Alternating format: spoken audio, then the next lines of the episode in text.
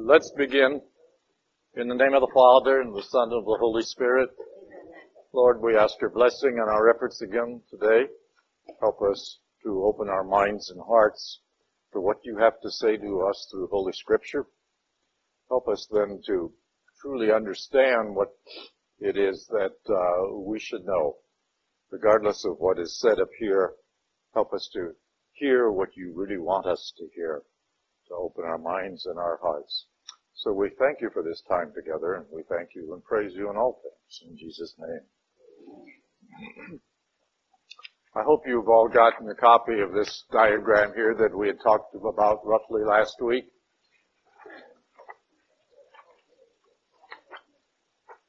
Because it demonstrates God's plan of salvation in, in a very uh, brief way. The circle represents God and the circle represents His plan of salvation. The plan of salvation really is His way of rectifying the uh, humanity of man, the sinfulness of mankind, uh, and restoring mankind's ability to uh, be united or reunited with the Father.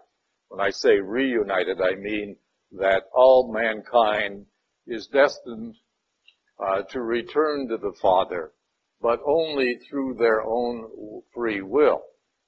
Mankind, as I've said many times before, uh, has been given a free will, and there's no way that God is going to force uh, man to do really anything. Um, but primarily return to Him through obedience and fidelity. Okay, faith and, and uh, obedience.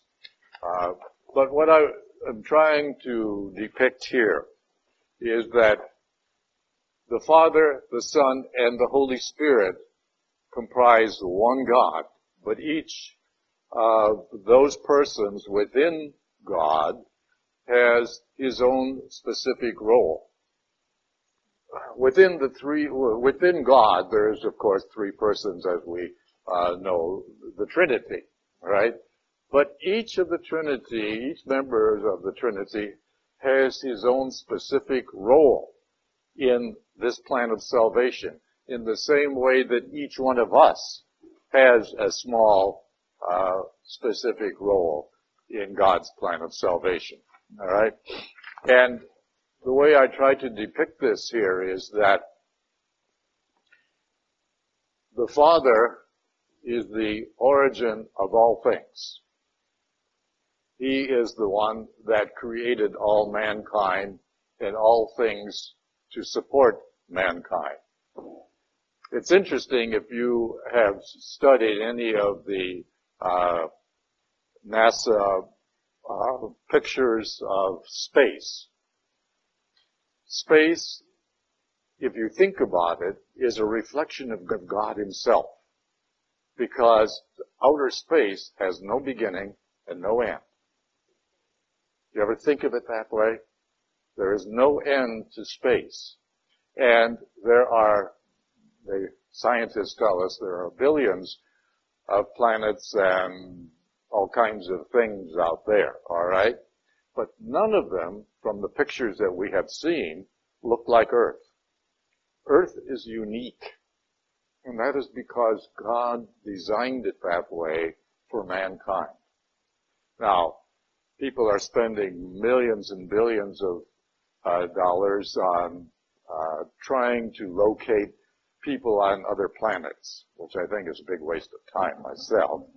Uh, because that money could be spent better elsewhere. But nevertheless, they're trying always to look beyond God.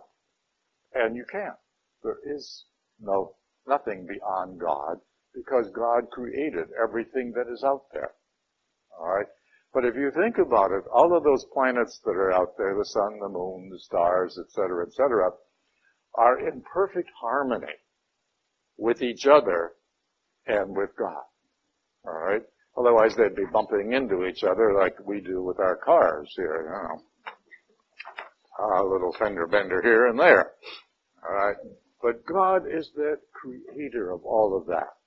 And when it comes to the plan of salvation, He created all of that with the beginning of uh, Abraham, the call of Abraham. All right. Between the call of Abraham and Moses, a period of almost 500 years, there were no uh, rules and regulations. There was no Mosaic law. There was no Ten Commandments. The people lived solely by their own customs and traditions.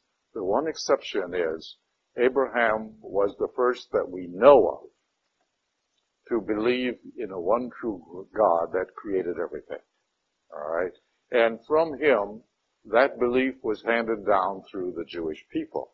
That was part of God's plan. And then as the Jewish people moved from the promised land, uh, which wasn't called the promised land or even thought about it at that time, from Palestine, or what we call Israel today, moved down to Egypt uh, because of a famine and so forth. That was God's plan also. There was a specific reason for that. And that reason was that as people expand in population, they have a tendency to move out, and God didn't want that. He wanted them to stay close together and become a, a, a nation of their own. And by bringing them into Egypt, they were sort of enclosed by the Mediterranean Sea and a number of other things, as well as uh, later on almost captivity. But that was God's plan also, because when they were released from Egypt through the uh, leadership of Moses, that is when they became a, a nation of their own. That is when they really developed into their own identity. And it began with the giving of the Ten Commandments. And then from that developed many other parts of the Jewish faith, which was also part of God's plan. Because when eventually Jesus came, Jesus only taught what Moses had originally taught and tried to get the people back after 2,000 years uh, of wandering around and wars and fights and uh, changes in identity and so forth and so on. He tried to get the people to go back to some of the basics because the law of Moses, which emanated from uh, the Ten Commandments, uh, was sort of a, a, pure kernel of faith and a way of life, you might say. Right. So this whole first third of the center of the circle is really the time and the role of the Father. And then when the time came, and as St. Paul tells us in the letter of, uh, to the Galatians, uh, that at the proper time, in other words, when the Father was ready, then the Son came, Christ Jesus, through Mary. Alright? And he then took the Mosaic law and fulfilled it. And we'll get to that when we turn around to the other side of this. And fulfilled that Mosaic law um,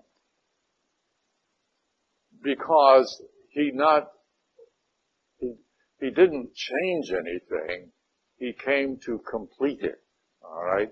That had a specific time period, a specific uh, goal, and that goal was to prepare for the coming of the Redeemer. Now, why was that necessary? Well, when mankind sinned, it set up a breach or a barrier between God and man. When you go back to the story of Adam and Eve, prior to Adam and Eve's sin,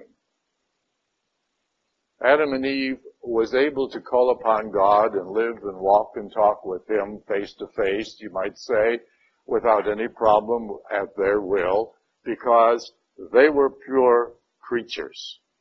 But once they sinned, that set up a, a barrier. Okay? That set up uh, like a wall between God and man because God being perfect and perfection, divine perfection, has its own laws. Alright?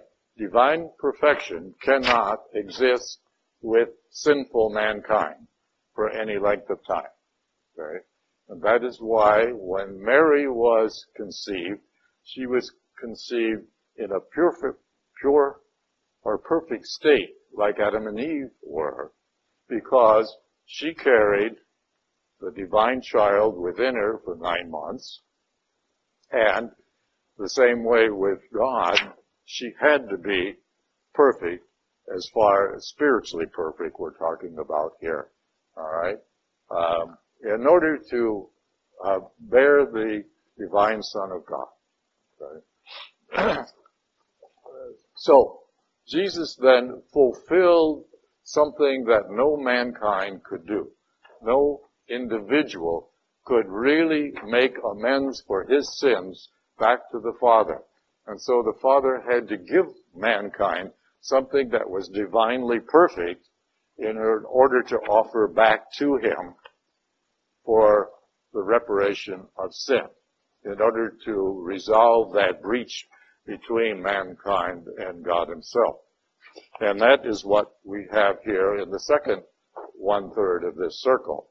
The whole life uh, and role of Jesus Christ as the divine offering uh, to the Father for the sins of all mankind before, during, and after his role or his time period. Okay? But then, and this is the one thing that so many Catholics as, and other Christians forget or, or never heard of or don't understand is that from that point on, it is the Holy Spirit who takes the benefits of the Father and the Son and helps us, mankind, to reunite with the Father at our death. Okay. So it is the role of the Holy Spirit to constantly help mankind. And what we talk, when we talk about grace, grace seems to be sort of a nebulous thing that people just don't understand. You might think of grace as being the Holy Spirit trying to help you, but only when you open the door and let Him in to help. You know, there's no forcing. God will not force anybody uh, to do what is right. We have to. That's part of, and sometimes you might say, the pitfall of uh, free will, is that if we don't accept the help of the Holy Spirit, then we're sort of on our own. As it says in Psalm 81, uh, they ignored me, and, and, I'm paraphrasing this, they ignored me, and so I left them uh, to fend for themselves. And we get that in, in many uh, parts of the Old Testament. Okay. So it is the role of the Holy Spirit, and, and that's why this is sort of um, not a solid line. It's an arrow back to God because the role of the Holy Spirit has not ended. It is continuing until the end of time. All right, and that is why this period of time, from the time of Christ's death and resurrection and ascension into to heaven, back to the end of time is called the end times. Alright? Many people think that the end times refers to the only the end of the world. No. The end times, in biblical terms, means from the time of Christ back to the end of time. Okay? Or the end of our life as an individual. Does that help? Right. Now, if you take uh, and turn it around, the Old Testament is a bad title, okay? Because it doesn't really tell you anything. I remember a couple of ladies standing in line in the grocery store one time and I was in front of them, but they were immediately behind me and they were talking about uh, the Bible. And one said to the other, well, why is the Old Testament called old? And she said, well, because it's old. no, no. I, you know, I didn't want to turn around and interrupt, but no. I would have had a real class going right there, you know. Yeah. Yeah. Uh, no. It is really the book of the promise. And that would be far more descriptive. The Old Testament really should be called the book of the promise, and that's what we have right up here. Alright? Why? It is because God promised to rectify through the plan of salvation this breach that was set up by mankind's sin. And that He promised to send a Redeemer to help us do that. Now, the Old Testament then is divided into four parts. The Jewish people only recognize three of those four parts, excuse me, uh, because they combined they combined the prophets and the wisdom books together. They do not recognize most of the wisdom books because many of those were the ones that were eliminated from the Jewish or the Hebrew version of the scriptures uh, when the Septuagint version, the Greek version, was written. Okay, so they generally say the law, the prophets, and the and the other books is generally the way they refer to it. Okay, and if you recall, in the story that Jesus tells, the parable that Jesus tells about the rich man and Lazarus, uh, where the rich man uh, ignored the poor man, Lazarus, outside his door for years, and they both die, and Lazarus is taken uh, to heaven or the bosom of Abraham, as it was referred to in the parable, and the rich man goes to hell, pardon the expression, uh, and the rich man begs the father to um, have Lazarus come and, and give him some water, and he says, no. He said, even though they have, and so the rich man says, well, you know, go and tell my brothers so that somebody uh, will save them. And he says, no, even if somebody rose from the dead, they have the law and the prophets. And even if somebody rose from the dead to tell them, they wouldn't believe it. So, that's the law and the prophets, and that's where the Jewish people get that term. It's generally referred to the law and the prophets and the other books. Okay? But the Old Testament really is the book of the promise, and it refers to in many, many ways uh, to Jesus, although not by name. Okay? Now, when we get to the event of Jesus, then things change. But let's go back to the Old Testament. If you think about it, it was the history of this whole time period that was the basis for the Hebrew scriptures. So, history created the scriptures. The Old Testament scriptures I'm talking about. When we get to the New Testament, it's the other way around. It was the events of God's plan of salvation coming to fulfillment through Christ that created history. So when we write, uh, when we read uh, New Testament scriptures, it is not history.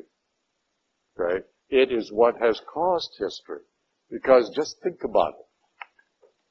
For, for example, our calendar the calendar, the Gregorian calendar that we use today, universally throughout the world by all mankind, is based on the life of Christ.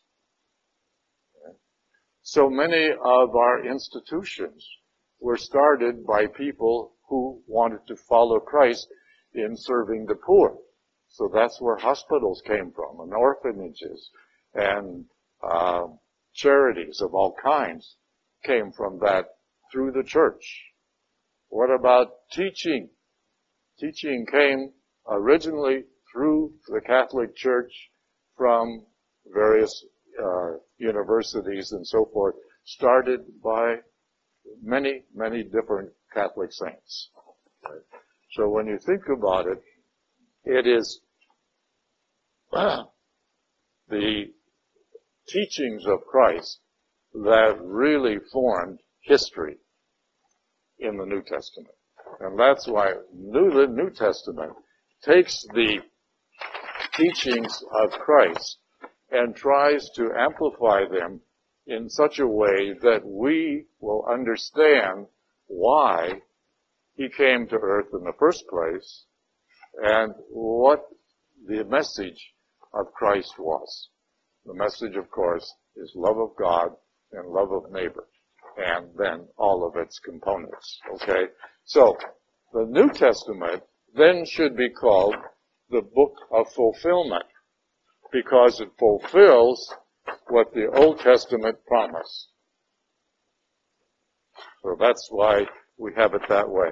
And all of the events of the new, of the Old Testament point to the event of Christ. And then the writings from the various writers of the New Testament who took the under, their understanding of the teachings of Christ and they point to salvation. So, that's what this is all about. Yes?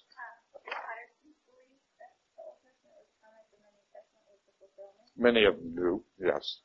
Yeah. Many of the Protestant people look at it that same way. Yes. That's not a new thing, you know. I mean, it's, it's somewhat obvious. No, uh, you won't, you won't find Jewish people looking at it that way, but no, no, but, but most, most Christians do, yes. Mm-hmm. Yeah. Is he a Jewish then? Just basically, see Jesus Christ as what? A good man. You know, some of them look at him as a, as a prophet, but not all. Yeah. Mm-hmm. Yeah. Yeah. And Muslims do too. Yes, Muslims do too. And Muslims honor Mary too. Mm-hmm. Yes. Yes. Mm-hmm. Yeah. Okay. Any questions on this? I hope in some ways that that helped you to kind of get a better understanding of how the Bible fits together.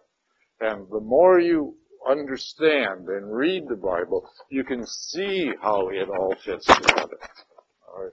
Even the stories such as the prophet Daniel, uh, and many of the other stories that are not historically uh, or historical, you might say, I always sometimes say hysterical too, but uh, historical because uh, you have a number of those. Noah, for example, uh, Noah and the uh, not Noah, I'm Jonah, this was the one I meant. I'm sorry. The story of Jonah is is fiction, and I don't like to use that term because so many people automatically put put it down once they think it's fiction. All right, but is a story uh, to illustrate a point. And there are two points, two major points within the story of Jonah. One being the three days of Jonah in the belly of the whale, but the more important one is Jonah came to the city, city of Nineveh uh, to tell it repent or it's going to be uh, destroyed, and they did repent, and the, the city was saved that is a story in itself, but that's also one of the great messages of Christ himself. Three days. Mm-hmm. Three days in the, belly of the whale. Right. Yes. Yeah. Okay. Let's get into the story of uh, that we are scheduled to talk about today. We talked briefly last week, and we went over chapter 10 uh, 10, 11, and 12, chapters 10, 11, and 12 of the prophet Daniel are really a, unit of themselves, probably written much later than all of the other chapters of the book, and um, probably written by somebody different than the other chapters because the style is different, uh, the language is different. All right. Chapter 10 really refers to the vision that uh, the prophet Daniel is about to see. And we went through that last week. We'll go through it again today because it's uh, rather brief. Uh, chapter 11, the main part of this, of uh, this unit, you might say, is a history of the time period from the release of the exiles from Babylon under Cyrus the Great uh, to their return to Israel. Okay, and for the time period down from uh, the release of the Israelites from Babylon uh, to the time of Antiochus IV. Unfortunately, it's not real accurate as far as history is concerned. But then, as we've said many times in the past, the writer was not concerned with the accuracy of history. It was trying to get across a message that God looks after those people who are faithful uh, and obedient to Him.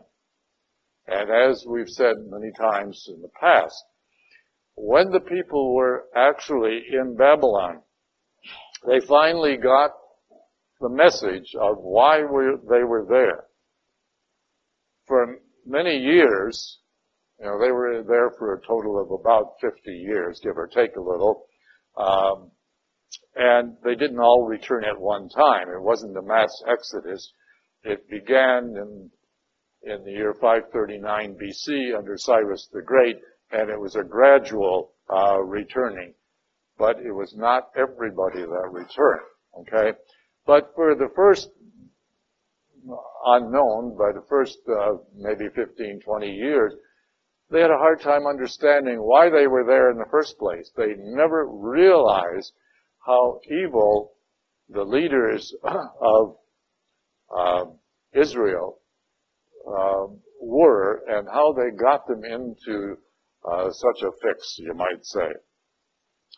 There, if you read uh, the second book of Kings, particularly, almost every chapter uh, in the second book of Kings ends with words uh, such as, and such and such a king was more evil than his father, and all of what he did uh, is in the book uh, of uh, Chronicles or something that no longer exists. Yeah, isn't that right, June? Yeah. All right.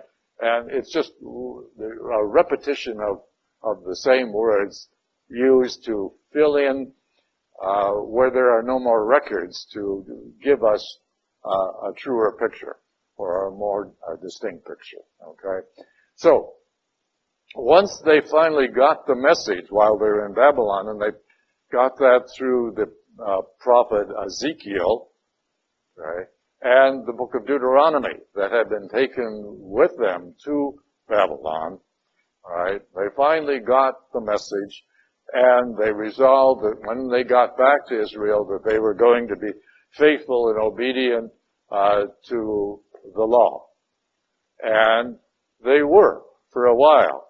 In fact, they were so obedient to the law that they forgot God and they obeyed and worshiped the law. And in fact, in some ways, they still do.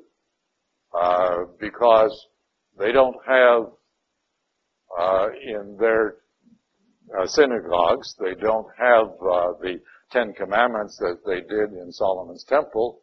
Uh, they have scrolls of the first five books of the Bible. And that is what they carry around in honor. Uh, it's unfortunate that uh, that's translated in some ways as worshiping God, but there's far more to it than being obedient and faithful to God than just observing laws. As we have said, and as Jesus has said many times, you know, just because you call me Lord, Lord, that's not going to get you into heaven. It's by doing the will of my Father that will get you there. Okay? And so our faith, the Christian faith, the Catholic faith, is a faith of doing as well as believing.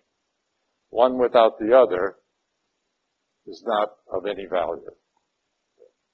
You have to have the faith. You also have to then fulfill what is being told. In fact, one of the, the uh, phrases from today's Mass uh, refers to that as well.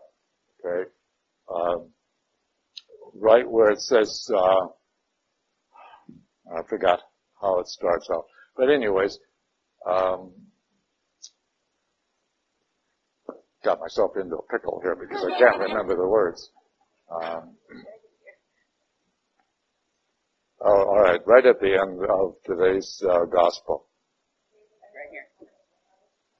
Yeah, I know, I'm gonna get it right here. Yeah, there we are.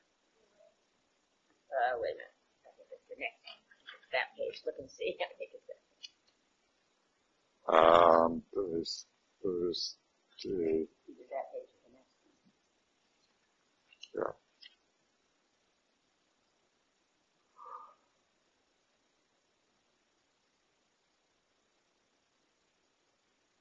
Mm. No, that's that's not exactly what I'm thinking of. Seven five. Oh, yeah. All right. Yeah, that's that makes more sense.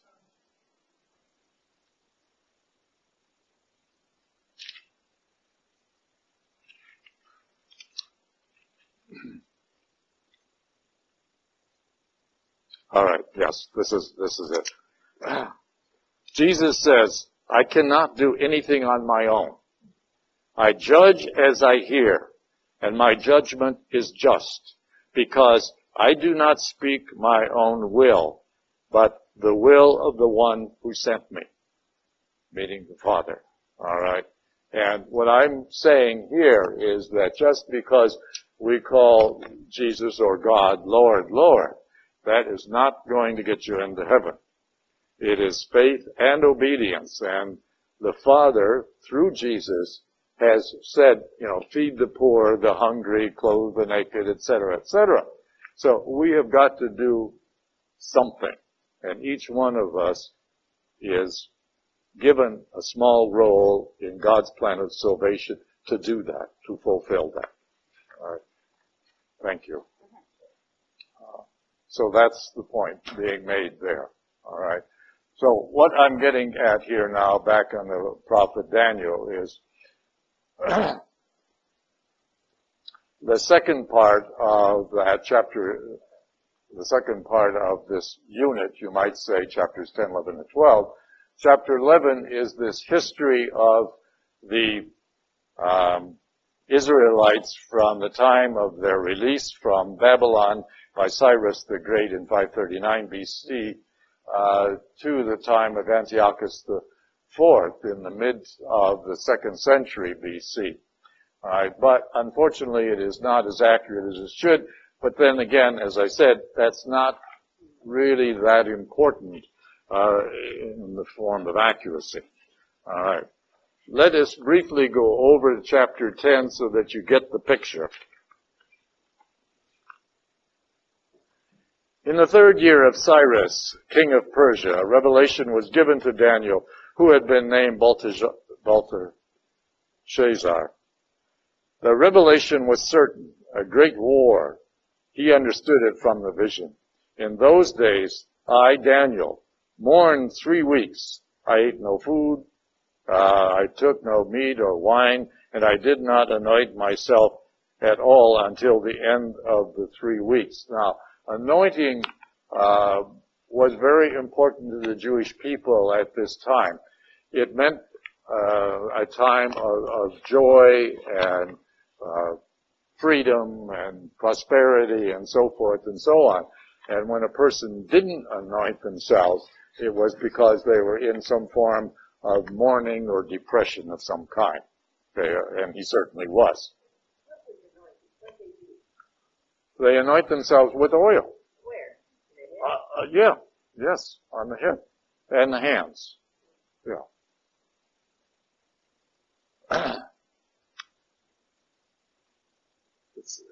On the 24th day of the first month, I was on the bank of a great river, the Tigris, and as I looked up, I saw a man dressed in linen with a, a belt of fine gold around his waist. Now we have the same picture in uh, Ezekiel where he was on the banks of the Tigris, and of course the people reading Daniel in the second century would understand that uh, back in the book of Ezekiel they had the same kind of thing, okay, the same setup, because now the angel is going to uh, reveal to him something that's important, okay.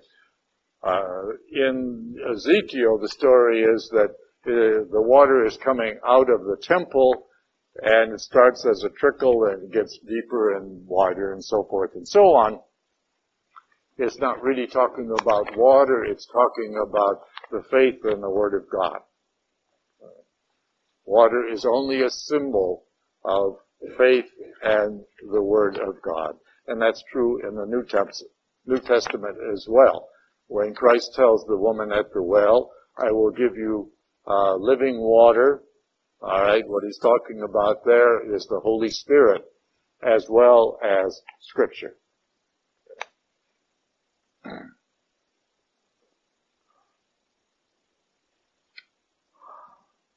The angel's uh, body was like chrysolite. His face shone like lightning. His eyes were like fiery torches. The arms and feet looked like burnished bronze etc. And I'm going on and on. Um, I alone, Daniel, saw the vision, uh, but great fear seized the men who were with me.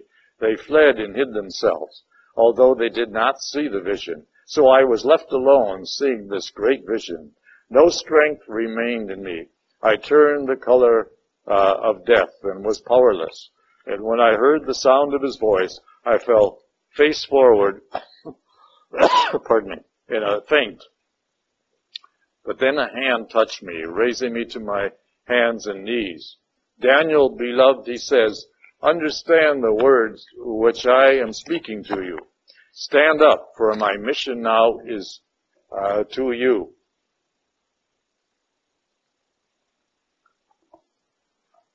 When he, when he said this to me, I stood up trembling. Fear not, Daniel, he continued. From the first day you made up your mind to acquire understanding and humble yourselves before God, your prayer was heard. And you, you all remember this, I'm sure. Okay. It says towards the end of chapter 10. Now I shall tell you the truth. Okay. Um, the truth, again, as far as the writer of this time was aware of it. All right. So you do have some inaccuracies, but that is not important to the message. Three kings of Persia are not yet um, to come, are yet to come. I'm sorry, and a fourth shall acquire the greatest riches of all. The fourth being Antiochus the fourth. Strengthened by his riches, he shall arouse all the kingdom of Greece but a powerful king shall appear and rule with great might. Uh, we're talking about Alexander the Great, okay? Doing as he pleases. No sooner shall he appear than his kingdom shall be broken and divided into four sec- directions under heaven. That's Alexander the Great was a great uh, general, etc. But he died at a very young age and immediately uh, power struggle took place, and his kingdom, which reached all the way from uh, North Africa all the way across uh, to the Mid East, was then sort of broken into uh, four different uh, sections, and in ca- in those cases they were also further divided. So there was a total of ten different uh, sort of little kingdoms, you might say, uh, developed. And that's the ten refers back to, as we've known before, uh, the ten toes of the statue in chapter 3. Okay. this other book here, I think, really gives you some much better explanation. And so, if you don't mind, I'm going to read some of this.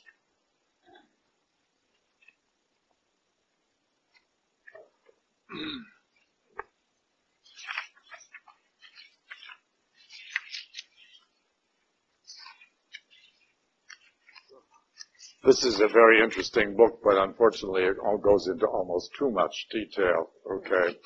Um, this man uh, gives some really good insight, but he minces virtually every single word in the whole book.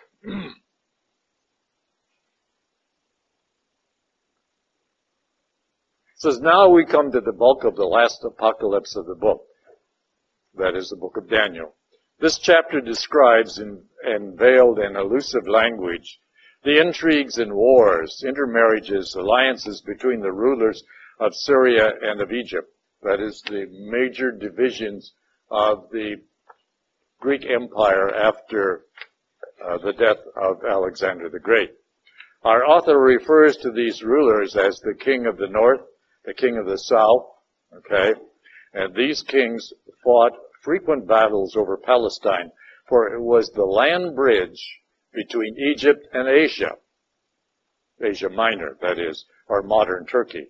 But the author provides the clearest and the fullest information about the reign of Antiochus IV because the author lived through that brutal period. The author's purpose is didactic or teaching. Okay? So he employs the literary device of prophecy after the event. You understand what prophecy after the event is? Right? He's writing something as if it is a prophecy, but it already has happened. Yeah. Yeah. Right. Well, see, he's writing as if he was living in the sixth century when he's really living in and talking about the second century. History is not a haphazard series of events but a working out of the divine plan. Okay, that's what we talked about a little while ago. It is history that created the Old Testament. It is the New Testament that created history in the new time period. Believers are called upon to trust in God, especially in time of persecution. Though the apocalypse seems to provide a timetable for divine intervention, it is clear that the author and editors of the book left the date open, obviously, because they didn't know what it was. Unfortunately, however, some fundamentalist Christian evangelists have read into this chapter predictions of such events of recent times as the dissolution of the Soviet Union, the various upheavals of Red China and the Middle East, and the rise of the European Economic Community. But as I've indicated above in chapter um, 12 here, such a reading does a disservice to the inspired Word of God and to the reader who takes the Bible seriously. Okay. Right, going on, it says, the angel now tells Daniel the truth, so the truth, quote unquote, regarding what is to come. He gives a summary of the history from the Persian period down to our author's own day. The identities of the three kings of Persia who follow Cyrus the Great are not certain, for the Persian Empire had a total of 11 kings. The fourth king, who shall acquire the greatest riches of all, may be Xerxes the first, who had fabulous wealth or else may simply symbolize the wealth of the Persian Empire in general. The powerful king who does as he pleases is Alexander the Great, as we said before. the, the he-goat with a great horn, which we've talked about in previous chapters, uh, also refers to Alexander the Great. After his untimely death at the age of 33, his empire was broken up and divided into the four main directions under heaven. In other words, all the points of creation, um, and by uh, and by four of his generals, but not among his descendants. A, I won't go into that. Our author has nothing but contempt for Antiochus, a despicable person called a sinful offshoot in Maccabees, uh, First Maccabees, and so forth and so on. The author now alludes to Antiochus' double dealing, treachery, and intrigue. So he goes into way much detail, more so than I think you really uh, want to to know about. So let's go back here. For anyone that wants to get further in, into this book, though, this is an excellent book if you want to bother with all the details. It's very, very interesting and gives you a great deal of history of the time period.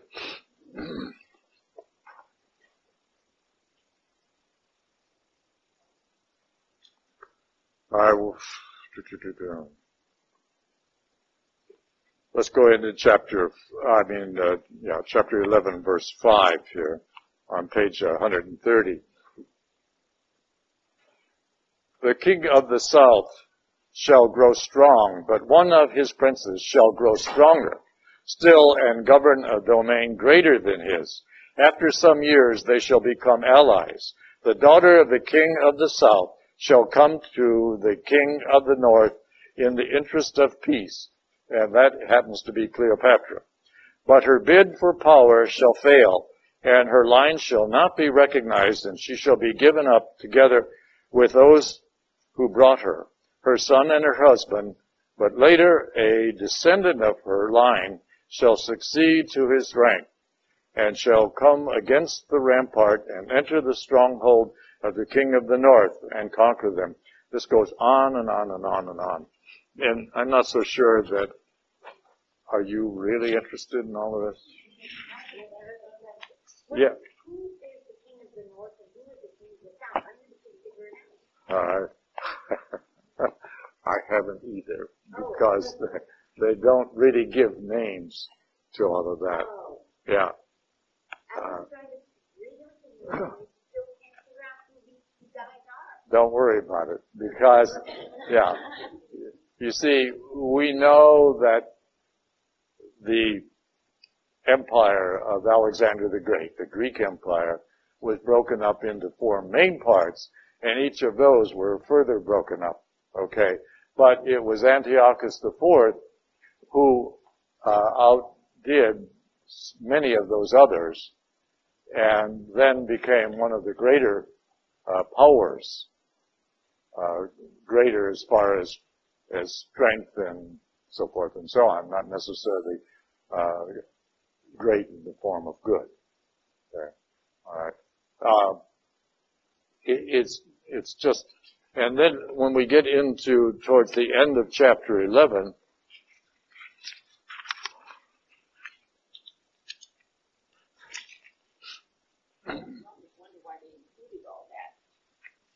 Well, you see, the people at the time understood it. And it was intended to be um, a message of hope. This is not going to last forever. All right? for those of you who lived through the Second World War, we went through a lot of that uh, during the wartime.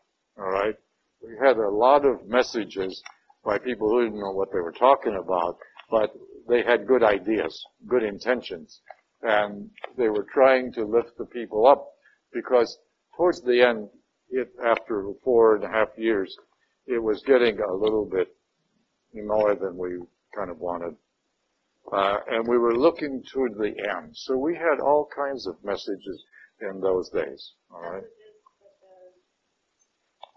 You know, so hang in there. We're going to, we're going to, you know, whip these people. Yeah. Yeah. Mm-hmm. Yeah. Yeah. Yeah. That's right. Yeah. And, and, of course now, you know, we're such lovey-dovey friends with both uh, Germany and, and Japan, and I suppose that's okay, but it's interesting how in my lifetime, uh, how things have changed. Yeah. Okay. Unfortunately.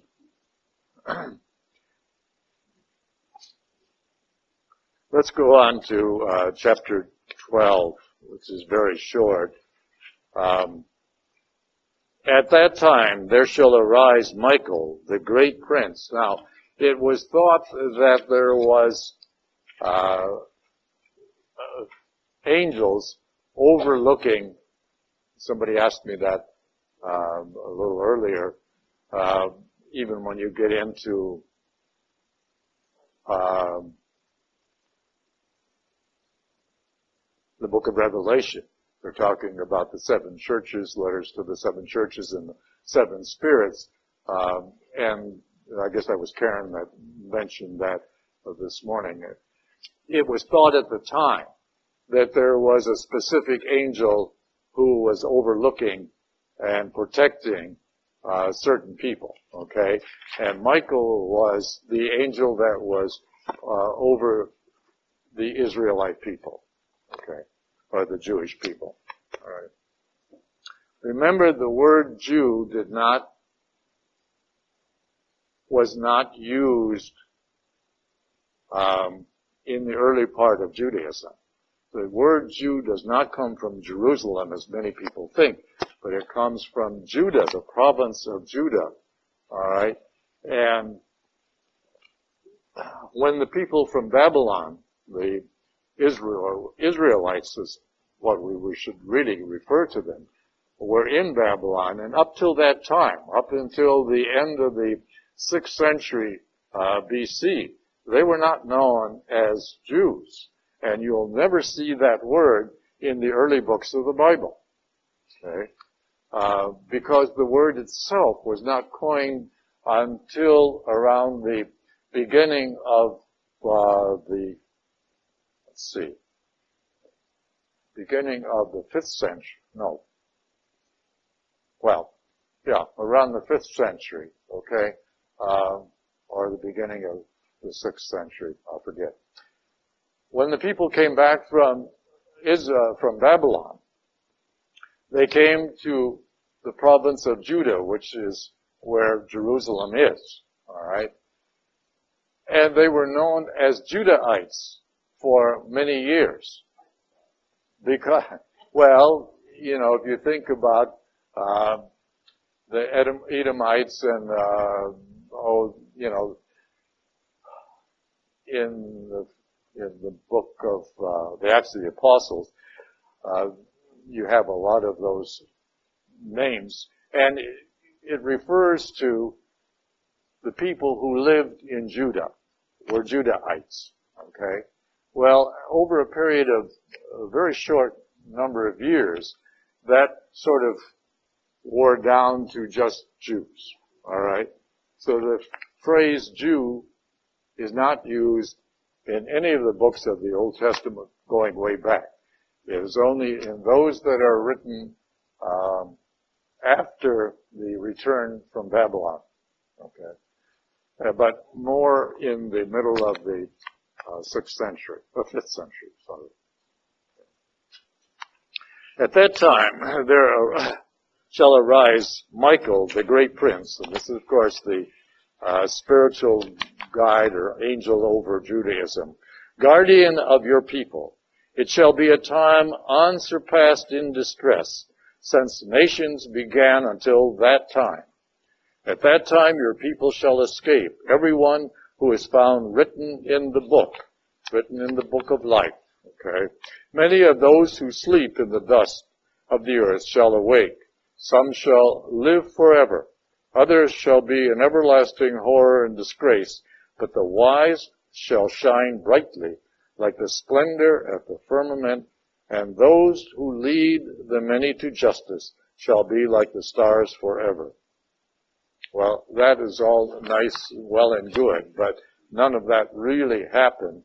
It is strictly a prophecy of uh, wishful thinking. Okay. As for you, Daniel, keep secret the message and seal the book until the end time. Many shall fall away and shall uh, and evil shall increase.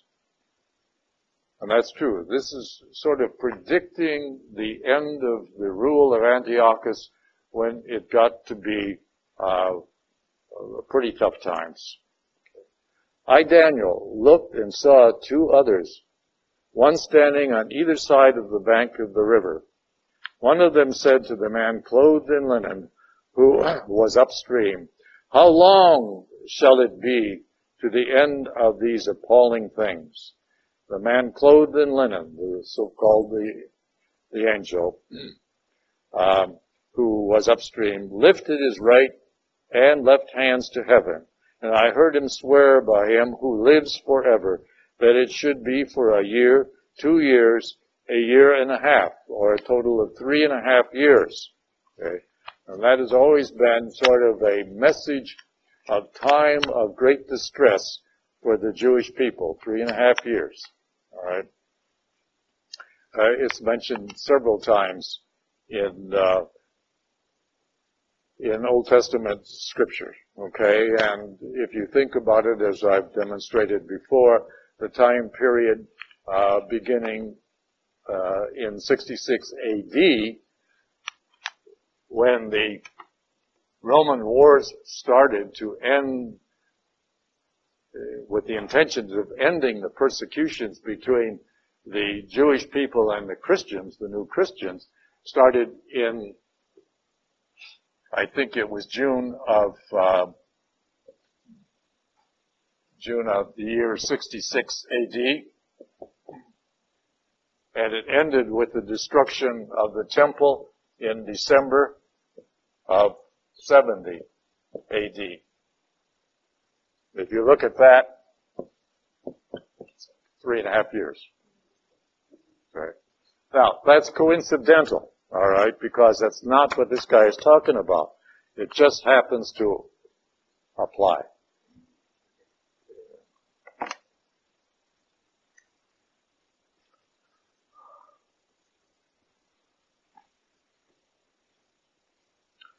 Lost my place.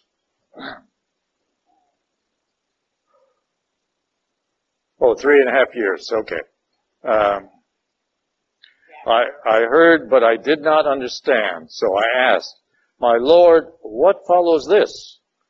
Go, Daniel, he said, because the words are to be kept secret and sealed until the end of time.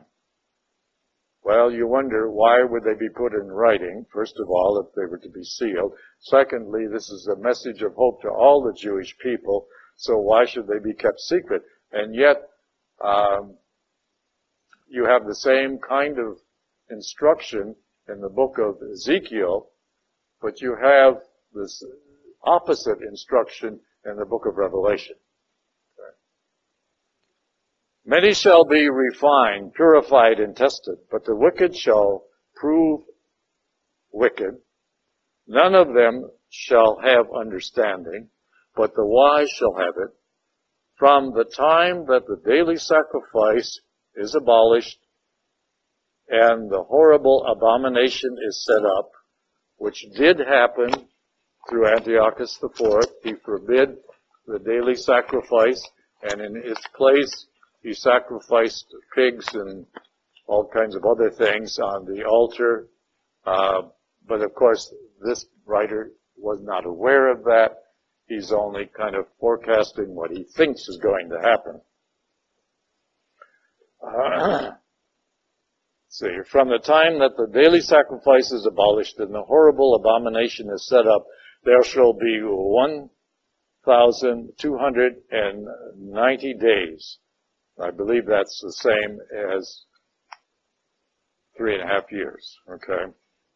Uh, blessed is the man who has patience and perseveres until the 1,335 days. Go take your rest you shall rise for your, for your reward at the end of days. Kind of difficult, okay? But um, I'm not certain what the difference is between the 1290 days and the 1335 days is.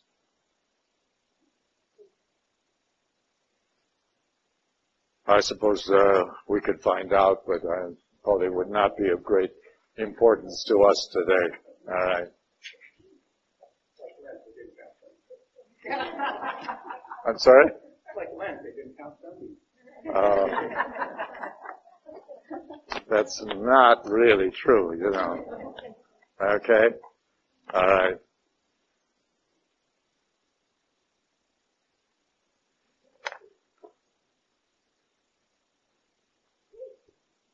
Uh, there's an interesting uh, paragraph here on page 135, and not a paragraph, but a, a sentence, you might say. Uh, in the uh, appendix portion, there's a statement. It says, "They too teach that faithfulness uh, triumphs over adversity, and that foreign powers can be convinced of the sovereignty of the Lord." All right. Next week, next week will be our last week and I think you're all probably glad of that. Um, we'll do chapters thir- uh, yeah, 13 and 14. Okay? Uh, they are entirely different again, but a little easier to understand. In fact, in fact, chapter 12 is pretty much uh, self-explanatory. In Hebrew scriptures, where they are present. Now, they're not present in many Hebrew scriptures, but in some of the newer uh, versions of Hebrew scriptures, chapters 12 and 13, well, chapter 12 is anyways, or rather 13 is, uh, it's placed in front of the rest of the book of Daniel, or beginning of the book of Daniel, because it uh, describes Daniel as a young boy. Okay. Um, but it really belongs to the Septuagint version, and therefore many Hebrew uh, copies of the Old Testament or Hebrew scriptures do not carry it at all because it was written in Greek and not accepted uh, by most of them. All right particularly the Orthodox. But chapters 13 and 14 uh, are, are very different. We'll go through them rather quickly. The story of Susanna in chapter 13 is a rather nice little story. Uh, the message is rather clear. Uh, the whole uh, there's a two-part story in chapter 14, Bel and the dragon. Um, there again, it's not uh, real difficult. We'll cover that rather quickly. What I'd like to talk about next week is what you would like to discuss or study in subsequent sessions of this kind. Okay. Uh, we won't make any great decisions next week, but I would like to hear what you would like to study next time around so that we can uh, have a better idea of, of what the majority are, are really interested in. Now, if you want any suggestions,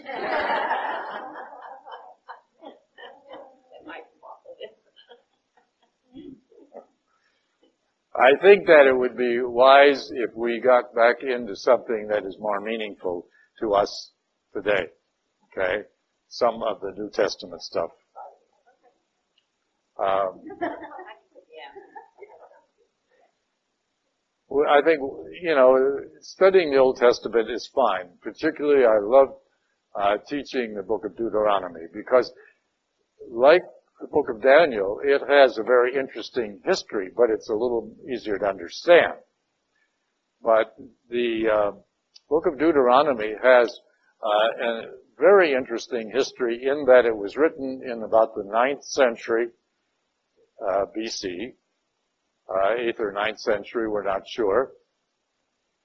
But it is in the voice of Moses, as if Moses is saying all of the things in the book of Deuteronomy. Well, Moses lived in the 15th century, you know, 700 years before. And many of the things that are written in the book of Deuteronomy, Moses never even knew about. Uh, but that doesn't make any difference. The writer is trying to make a point. And the point is very clear. Uh, you don't have to really do a lot of digging, uh, but you do have to understand the background. So I really enjoyed the book of teaching the book of Deuteronomy, but I think I think we've had enough of the Old Testament right now, and uh, I think it'd be wise if we went into some of the New Testament. So I would prefer that you kind of focus your attention on onto that. Uh, we did the Gospel of Matthew the last time around. Uh, the, Gospel of John you're talking about. Uh, all right, that's one possibility. Fine. Um, the Acts, the Acts of the Apostles, which also was written by John, is very interesting, but it's kind of uh, would be a good follow-on rather than doing it before the Gospel of John. So that's fine. You have a number of things. We also have many of the letters of Paul, but those are a little more difficult to understand if you don't have a good understanding of the Gospels. The Gospel of Mark is the shortest one, uh, but it leaves out a lot of detail.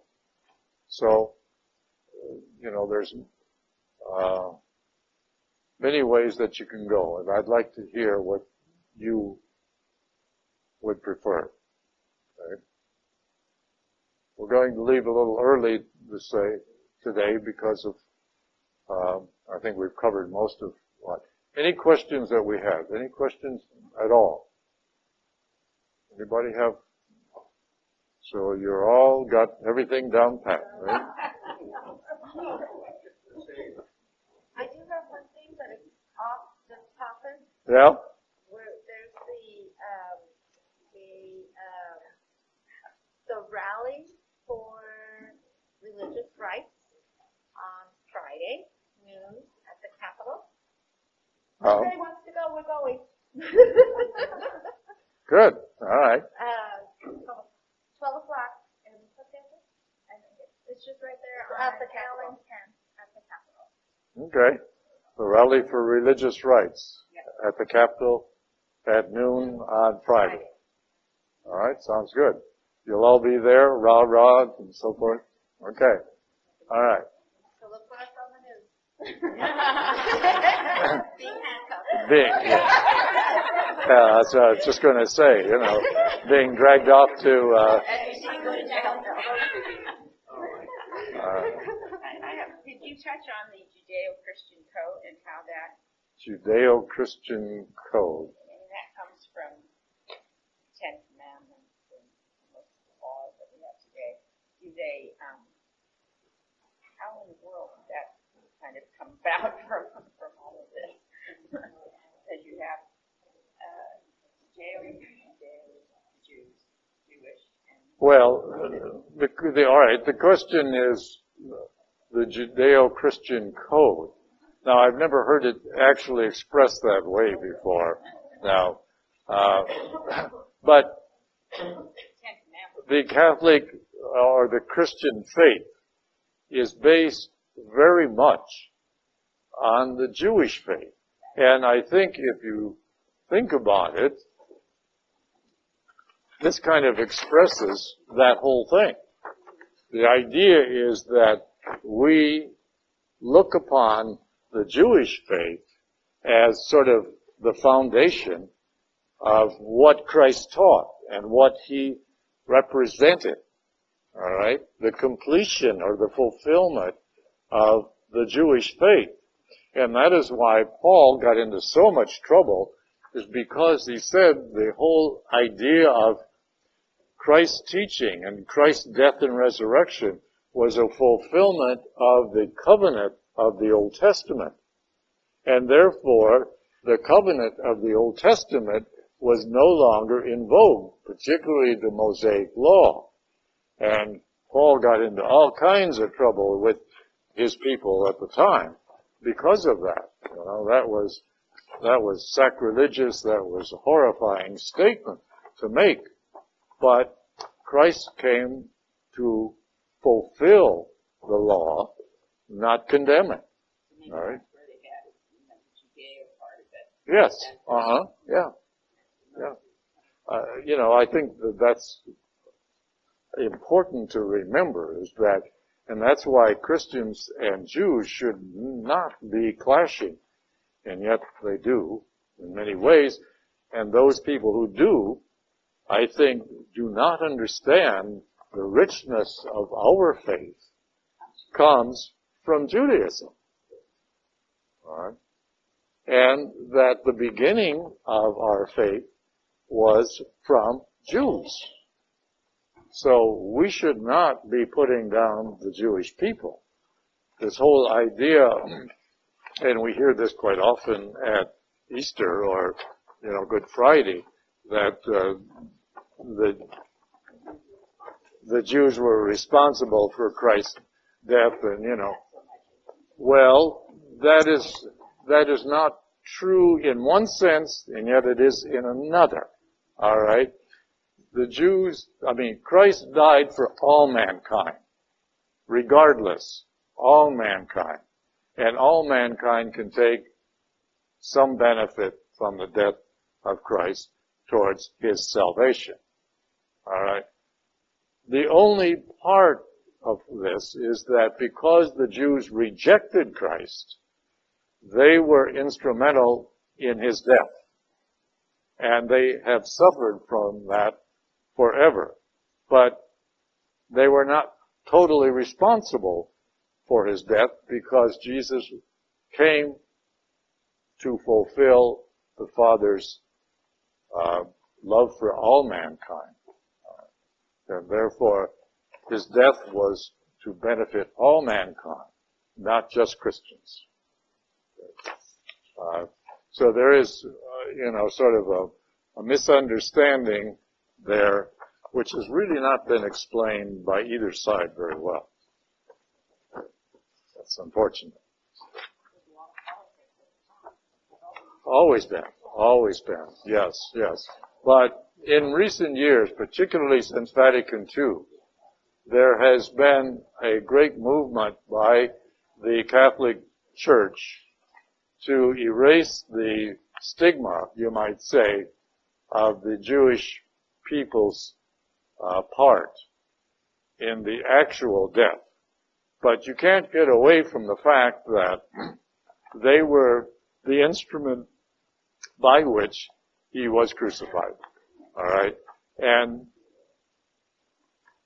the whole idea of the first covenant being completed was signified by the destruction of the temple and the Holy of Holies in the year 70 AD. All right. Uh, and that's why we say in our Mass today, uh, when the priest lifts the chalice up during the Mass and says, this is the chalice of the new and eternal covenant, all right, that is because the new covenant made by the Father through Jesus to all mankind uh, is now invoked. Okay. Yeah. And the old covenant has ceased to exist. You can't have two covenants of that kind uh, existing side by side. All right. Don't you think there's a lot today they're talking about?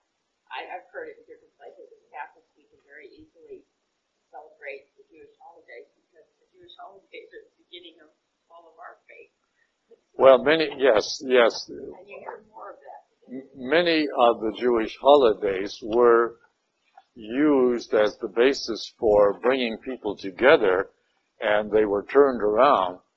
Uh, now, the one exception is Hanukkah. Hanukkah is really was not originally a religious holiday. Hanukkah was more like our Fourth of July. Okay, but has become over a period of time uh, a religious holiday, but it technically was not. It, it represents the uh, the victory, you might say, of the Jewish people over the Greeks at the time of the Maccabees.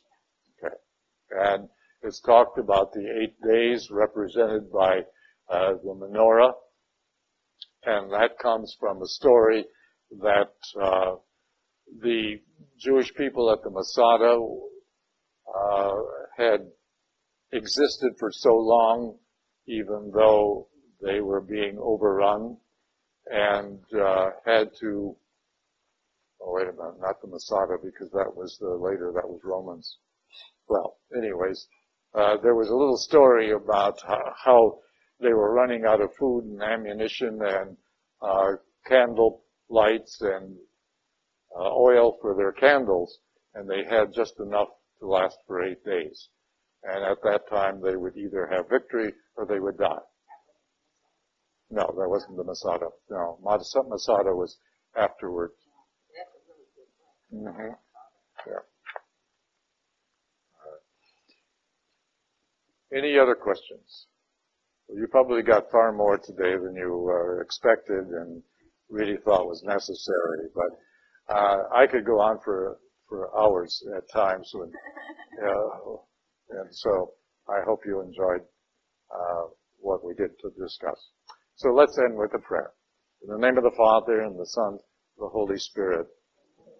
Lord, we thank you for this time. We thank you for allowing us to explore many facets of Scripture uh, and the meaning. Help us now to understand what it is that you would like us to study and discuss in our next session, which would begin sometime in September. We thank you for this time. We ask your blessing on our efforts as we go forth uh, to the time of, of Easter here in a couple of weeks. So we just give you praise and thanksgiving in all things. In Jesus' name.